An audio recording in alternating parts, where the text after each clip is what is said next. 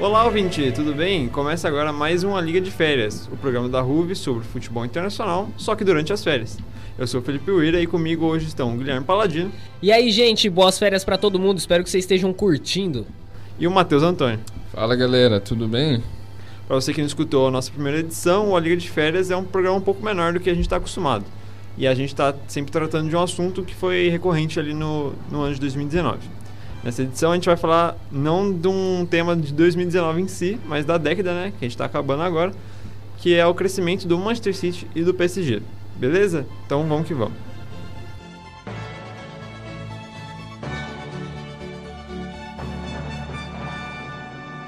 Para dar uma introdução rápida antes do nosso debate, vamos falar de como esses times começaram a década. Né? O PSG, até a chegada do Al-Khelaif, que é o novo dono, não tinha ganhado nenhuma Liga Com investimento milionário, ele começou a dominar a liga depois de, da temporada 2012-2013.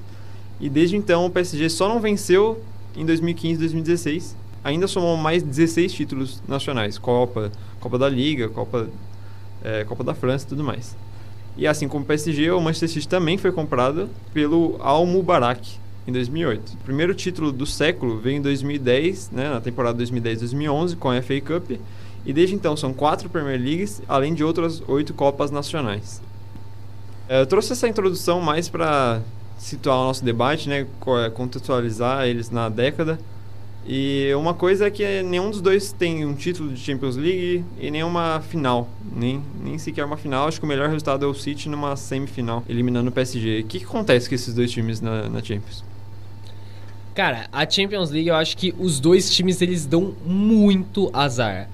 Esse, essa é a sina desses dois times, porque o PSG ele sempre cai com algum time extremamente enorme é, na, já nas primeiras fases após a fase de grupos. Então, nas oitavas de final é Real Madrid, é, sei lá, Juventus, Manchester United. São times enormes e eles acabam pipocando para esses grandes times, gigantes times, mas aí é uma questão de qualquer um poderia passar, né? Por exemplo, Paris Saint-Germain e Manchester United na última Champions League, eles poderiam muito bem ter avançado. Foi absolutamente improvável aquela classificação do Manchester United após ter tomado de 2 a 0 em Old Trafford, mas aconteceu. Eu acho que esse é o principal fator, o azar, mas é aquela, aquele famoso mantra, né? Alguma hora você vai ganhar se você jogar muito. Eles jogam muito, todo ano eles estão lá disputando. O City já avançou bastante. Na última temporada foi eliminado pelo Tottenham, também num jogo extremamente improvável. Mas já tá chegando cada vez mais perto. Esse ano eu acho que é o ano que o Paris Saint-Germain vai mais longe, né? No ano que vem, no caso. O City eu coloco como o favorito para ganhar essa Champions League. Eu acho que é o momento. Então, vamos, vamos ver como vai, vamos ver como vai ser. Eu acho que é questão de tempo.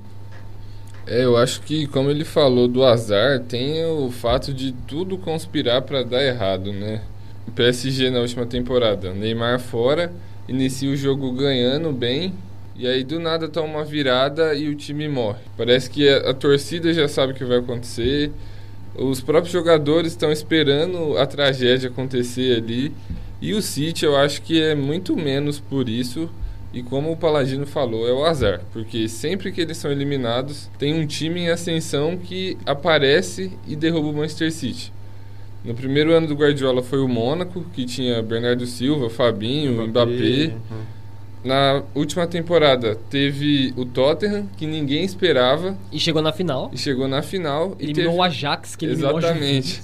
E teve o Liverpool ainda, né? Que ninguém esperava também naquela edição. E do nada o Salah jogando muito e tudo conspirando para dar certo. Então, o azar eu acho que tá calcado ali no Manchester City. Desses três times que ele mencionou, dois foram finalistas, né? Exatamente. Perderam as finais, o Liverpool acabou perdendo a final da temporada anterior, né? Da, não, não da última, mas da penúltima. E o Tottenham foi o finalista da, da última temporada, né? O Mônaco não foi, mas assim, era um timaço. Era justamente o time que colocou chegou o Bernardo na Silva. Semifinal, né? exatamente, né? chegou na semifinal. Então, assim, só para você ver também, é justamente essa questão do azar mesmo. E, e dentro dos próprios jogos acontece esse azar. Porque o, o, o City ter sido eliminado pelo Tottenham foi um, um azar enorme. O City ter sido eliminado pelo Mônaco também teve isso. Sempre são jogos com muitos gols e tudo mais. Então, eu acho que tem essa questão, né? Contra o Liverpool também, acabou tendo até polêmica de arbitragem e tudo mais, não tinha VAR na época. Mas é assim, o azar tá tanto nos sorteios, né, quanto nos próprios jogos. No meio dessa década a gente também teve o City contratando o Guardiola e o PSG contratando o Neymar. A gente pode falar que nesses momentos de contratação do Guardiola e do Neymar, eles estavam tentando colocar que eles querem ser grandes. É, carimbar a ideia de querer ser grande. Com certeza. É, o City, ele já queria o Guardiola faz muito tempo. Antes do Guardiola ir pro Bayern, o, o City era um time que era extremamente. ficava em cima. Eu, é, eu acho que os dois times que mais ficavam em cima do Guardiola era o Chelsea e o City, né? É, o Abramovich do Chelsea, o dono lá, o russo doidão ele já ficava em cima do Guardiola, falava que queria de todo jeito e tudo mais. E o City oferecia vários planos e tudo mais. E aí o Guardiola acabou indo pro Bayern. E depois ele falou: Não, agora eu vou cumprir minha promessa e vou lá pra Inglaterra, vou treinar o Manchester City. O Pellegrini foi até que injustamente demitido, né? Porque o Pellegrini era um, era um treinador bom que tava tendo sucesso, mas não tinha como. O Guardiola revolucionou o Manchester City. Até as categorias de base do Manchester City estão sendo revolucionadas pelo modelo do Guardiola. E evidentemente o City hoje é um dos times de, maiores de maior mídia do mundo. É, pelo menos, se não futebolisticamente em questão de tradição, o City é gigante. Eu acho que em questão de marca, o City hoje já é top 3 times no mundo, assim, é, é, é, enorme, é incrível o que você vê, pessoas usando camisa do City no Brasil, é, o nome do Guardiola sendo levado, a, a transmissão, a audiência que dá, é muito louco isso. O Paris Saint-Germain quis contratar o Neymar justamente para isso. Ó, a gente quer ser o time campeão da Champions League, o maior time do mundo, então vamos contratar quem nós consideramos o melhor jogador do mundo depois dos dois alienígenas incontratáveis, né? Eu acho que o Manchester City investiu melhor, não porque o Neymar não seja um bom investimento, mas porque o Guardiola, é, o legado dele dura para um resto da vida no clube que ele passa. E o Neymar envolvendo todas as polêmicas ainda, vai ser um período efêmero ali no PSG. Então é, foi muito interessante a jogada do City. Hoje é um dos times mais temidos da Europa. Pode não ter a camisa mais pesada do mundo, mas o futebol com certeza é um dos melhores. E isso é o que é necessário para ganhar na maioria das vezes. Então, o investimento do City, na minha opinião, foi melhor. Paladino mesmo já fez um texto sobre esse tema, que é se o dinheiro pode comprar uma grandeza, né? A gente sabe que diretamente não dá para isso acontecer, porque, claro, você tem que construir sua história. Mas vocês acham que o City está usando melhor esses investimentos milionários do que o PSG para se tornar um clube para a história, para ser lembrado? É, esse texto aí que você se referiu foi o segundo texto que eu fiz aqui, né, no, na universidade. Foi para o Camisa Aposentada, o blog que a gente escreve. E nele eu falo que o dinheiro não pode comprar a grandeza porque não é do dia para noite que você vai virar grande.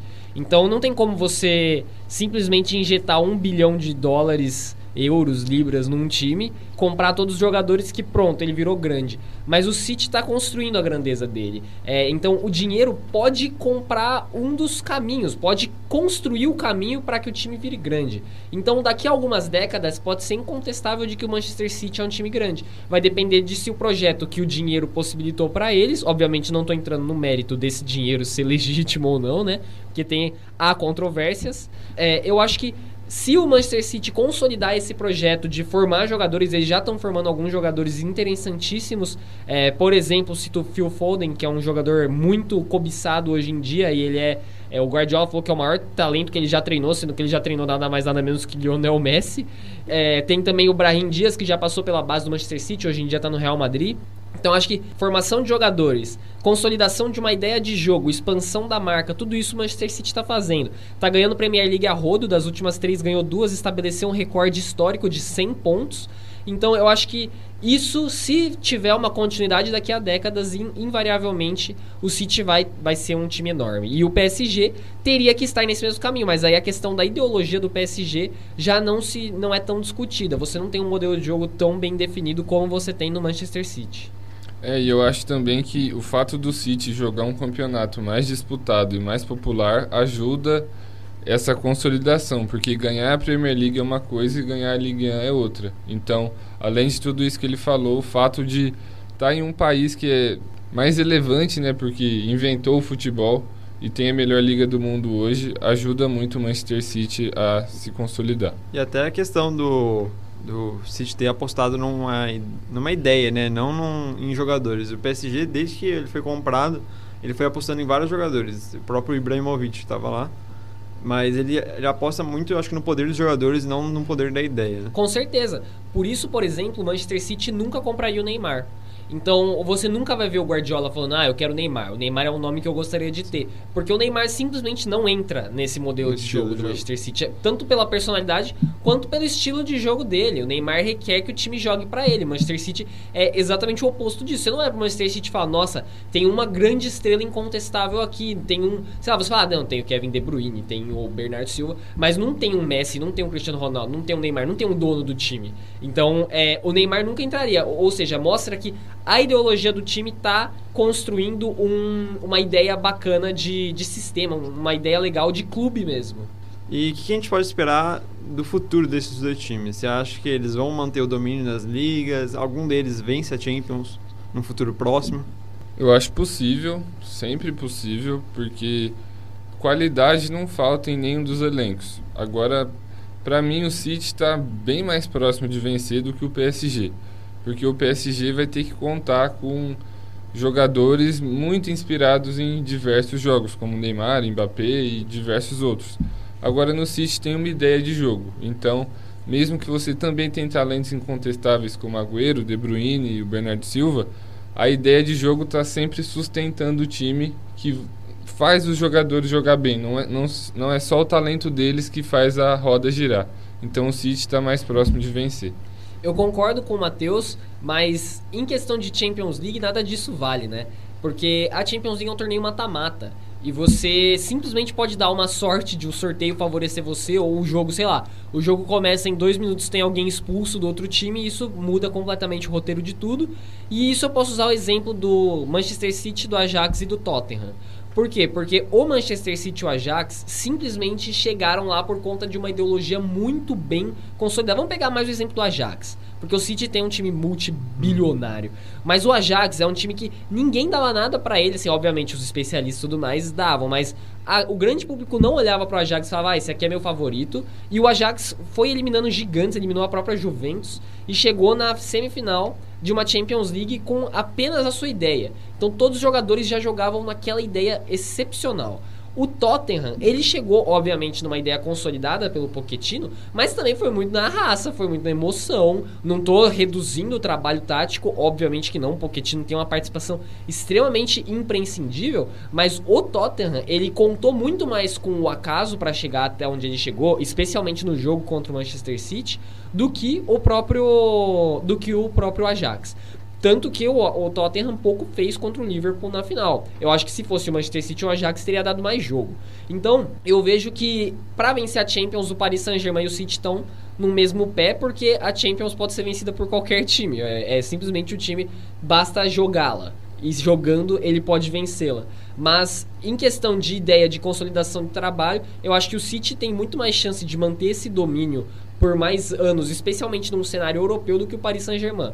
O Paris Saint-Germain vai manter o domínio por uma falta de competitividade. Mas se algum time conseguisse colocar tanto dinheiro quanto, eu acho que o Paris Saint-Germain ia se perder um pouco, porque eles não contratam treinadores muito bem, o- a montagem do elenco é meio questionável. Do nada vem o Icardi, ninguém entende nada. é, Então, o, assim, o Mônaco mesmo, do nada surgiu, ganhou uma liga e no meio. desbancou o Paris É, Saint-Germain, então, exatamente. é um time mais instável, se a gente pode dizer. Exatamente. Bom, a gente já discutiu muito sobre o tema para um programa de férias que é para ser um pouco mais curto. Você ouvinte, não esquece de seguir a Ruve nas redes sociais. É arroba Ruve no Instagram e Rádio Nesp Virtual no Facebook. Paladino, um abraço, cara, valeu pela presença. Obrigadão, viu, gente? Valeu por todo mundo que ouviu até aqui e boas férias pra todo mundo. Matheus, valeu por gravar mais um aqui também com a gente. Um beijo, um abraço para todo mundo que está ouvindo a gente e aproveitem suas férias. Bom, eu, Felipe Uira, também me despeço. Valeu por ficarem até aqui, até o final de mais um programa de férias. Boas férias para todo mundo e até a próxima edição. O A Liga é um programa do Núcleo de Esportes da Rádio Unesp Virtual. A edição do programa foi feita por mim, Felipe Uira. A edição de som é do Matheus Sena e a coordenação do núcleo é da Ana Luísa Dias.